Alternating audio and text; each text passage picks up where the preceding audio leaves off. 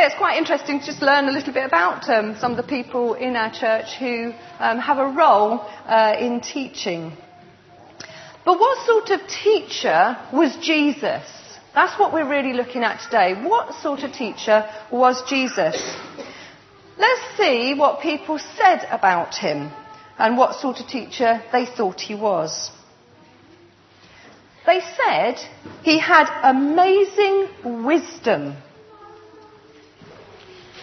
Coming to his hometown, he began pre- teaching the people in their synagogue, and they were amazed. Where did this man get his wisdom and these miraculous powers?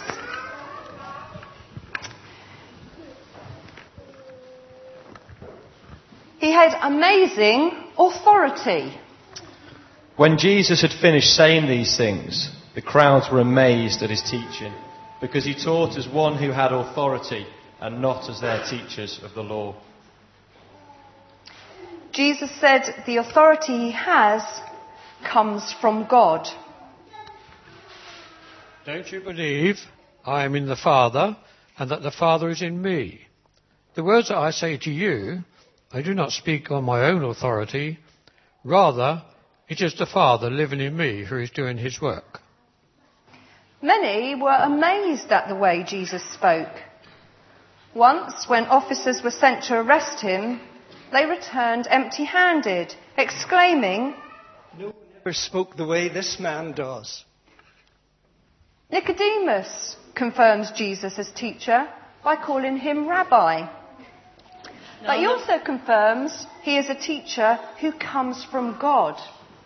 Now there was a man of the Pharisees named Nicodemus, a member of the Jewish ruling council. He came to Jesus at night and said, Rabbi, we know you are a teacher who has come from God.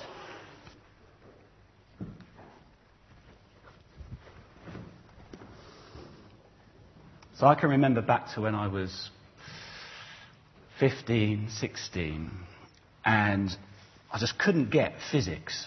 Could anyone else not get physics at school? Yeah, thank you. I'm not alone. Just couldn't get physics, and I was doing physics uh, O level, which that's old speak for um, GCSE, and um, yes, I was struggling with physics, and then Mr. Smith came along, and he, he looked like a teddy boy. His hair was all slicked back. But Mr. Smith knew how to talk about viscosity and Newton's laws of motion. And suddenly, physics came alive. And I got a B in my physics, which I was very excited about. He was a good teacher. Oh, thank you very much. Wasn't seeking applause, but there we are. It was his teaching which made the difference to me. Now, all of us will have teachers. Some you'll choose. Like if you want to learn the guitar or the flute, you might choose your teacher. Other teachers you don't have any choice over. But they will help you learn and understand. Now, most people, I think probably fair to say today and at the time of Jesus, would say that Jesus was a good teacher. I think that's not very controversial. Because he was a good instructor, he was a good leader, he was a good teacher. But he's more than a good teacher. He's more than a good teacher, much more. And you'll see there the verse we had at the beginning that the boys found in John. Just have a look at that. You call me teacher and Lord, and rightly so, for that is what I am. So the Lord Jesus isn't just a good teacher, he's also Lord, ruler, owner, one of authority. So his words are the most important for us to hear. Well, why? Why are they the most important for us to hear? Well, let's listen to what Simon Peter said. He said, Lord, to whom shall we go? You'll find this in John chapter 6. To whom shall we go? You have the words of eternal life. We've come to believe and to know that you are the Holy One of God. You have the words of eternal life. Good teacher, Lord. And Jesus in John 14 also says, Anyone who loves me will obey my teaching, the things I say to do. If you love me, you'll obey me. And listen to this My Father will love them, and we will come to them and make our home with them. It says that in John 14. And this was at the point just before Jesus was betrayed, and he's talking about the love of God and saying, Listen to my words, obey them, and we'll come and live with you. What a beautiful picture that was that he painted, and it's true. So, Jesus as a teacher, see, it's about love, it's not just about learning, it's about the heart, it's not just about the mind.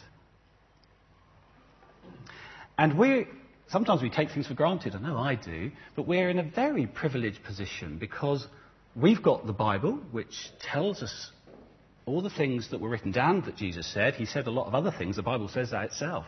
He said, wrote, he said so much that if you wrote it down, you would be able to fill all the books that were there in the world, possibly. More and more. So he's saying here that it's a precious thing for us to have the Word of God. And it says in Matthew, truly I tell you, Jesus said, many prophets and righteous people, so a lot of other people, long to see what you see, to see the Lord Jesus there, the Son of God. But they didn't see it. And they wanted to hear what you hear, but they didn't hear it. So we do, don't we? We have the words, we have that privilege, and many others wanted to. So the challenge this morning, the encouragement for you is don't miss the opportunity. So let's look at this um, parable, the parable of the sower that was beautifully acted out. That will stay in your minds, and that's a good thing. So the parable, it's about the heart. In verse 19, if you've got that open in front of you, it's about the heart. And the heart is like soil where a seed is sown. So take a look at your heart. And what does it make of Jesus and his teaching? Is it like a path? And on the picture there you can see, top left hand corner, a hard trodden path, impenetrable, unprepared. Does Jesus' teaching stay outside like a seed on the top of a dry path? You don't take it in, and before long, snatched away. Nothing grows. Now, if that describes your heart this morning, maybe pray to God and say, Lord, soften my heart. Our heart is like soil where a seed is sown. What does it make of Jesus and his teaching? Is it like rocky ground? So we hear it, we hear the word, we find it quite interesting. But we don't really think it through that much. We respond perhaps quite quickly, quite hastily. And the roots, they don't go down very deep. It's like you've got rocky ground with some soil on the top that gives the impression that it's deep and it's good soil, but actually there's rocks there. It doesn't go very deep and it's quite superficial. And it starts to grow, but it's got no depth. So if that describes your heart, maybe take it more seriously. Maybe read everything that Jesus said and see what you make of him as a good, good teacher and as Lord. So your path might, your heart might be like a path, all hard, and the seed sits on the top. Soften my heart, Lord, if that's me. It might be like rocky ground that we take things in, we're all enthusiastic, but actually not deep roots. Take it more seriously, perhaps. Or maybe your heart feels like it's thorny ground. You've taken it in, it's got some root, but the cares of this world they come in and they challenge it and they choke it. Whether it's worry about things, whether it's actually you're trying to do well for yourself in the world, you're putting your confidence and your expectation in worldly things that seem perhaps more important to you. Well, this strangles the life out of the plant, Jesus said. So if that describes your heart, maybe get your priorities straight. Maybe look at your priorities. What's most important? The heart is like soil. Or maybe you're here this morning and you think, actually, it feels like my heart is good soil. And you might straight away go, I thank God for that, because He's the one that's worked it such that when a seed lands on it, it will grow. It's not just about us, is it? It's about His work in us. Good soil, we hear it, we understand it, we realize its importance and we act on it. We take it in. And what happens? Fruit grows. Now, I'll tell you something, this is a really useless fact. if you try and find a photograph on the web of good fruit growing in good soil, can you just let me know? Because I could not find one. I could found really good pictures of lovely looking soil. I could found lovely pictures of fruit. But I couldn't find anything where you could see both the soil and the fruit. That's an irrelevant point, but there we are. It would have been a great picture, wouldn't it? Good soil, good fruit. You can have that in your mind.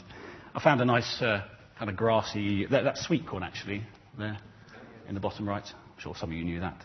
It's growing. So if your heart is like good soil, what I read from John 14, he comes to us and makes his home with us.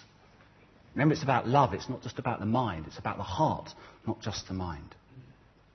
Now, I know some of you, I'm nearly finished now, some of you um, have exams have had exams. Some of you nearly finished your exams.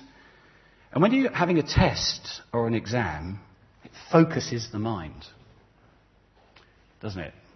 Got an exam on Tuesday afternoon, it focuses your mind. You think, I've really got to listen carefully. I've got to hear what my teacher says. I've got to read the bits of the book that I was told to read. I need to do all different learning things to help remember. You realize it's important. You follow what your teacher says, knowing that it will have a big effect because you're going to be on your own in the exam room. Well, not literally on your own, but you can't ask anyone for any advice. It's about you and the exam. You need to have done your homework. Well, it's a bit unlike that actually with God because God is with us all the time. And the Holy Spirit, Neil said this last Sunday morning, the Holy Spirit is our teacher.